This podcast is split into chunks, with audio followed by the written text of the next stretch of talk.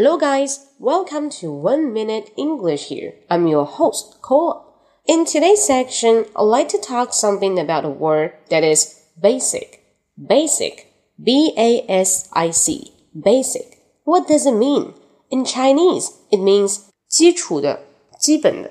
But if someone uses this word to describe a person or describe you, that would be not okay. Let's take a look.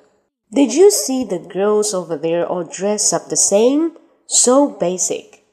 Did you see the girls over there all dressed up the same? So basic. 你有没有看见那边的女生都穿着一样的衣服？真是太没有特色了。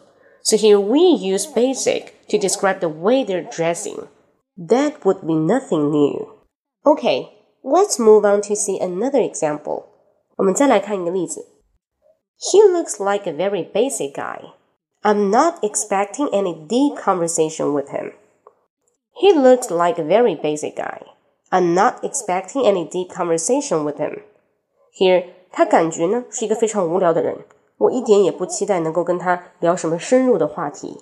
那期待就是 I'm not expecting。Sorry，这个是不期待。I'm not expecting。那我期待就是 I'm expecting。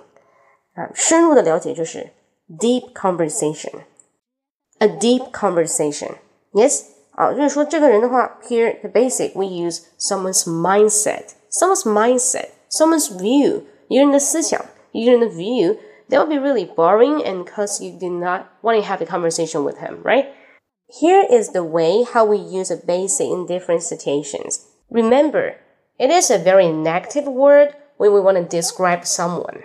Basic can be used to describe a stuff, a thing, it's very ordinary, that is okay, the common sense. But indeed, do not ever try to use a basic to describe your friend or you want to make a joke about someone. So here we use a basic will be really rude.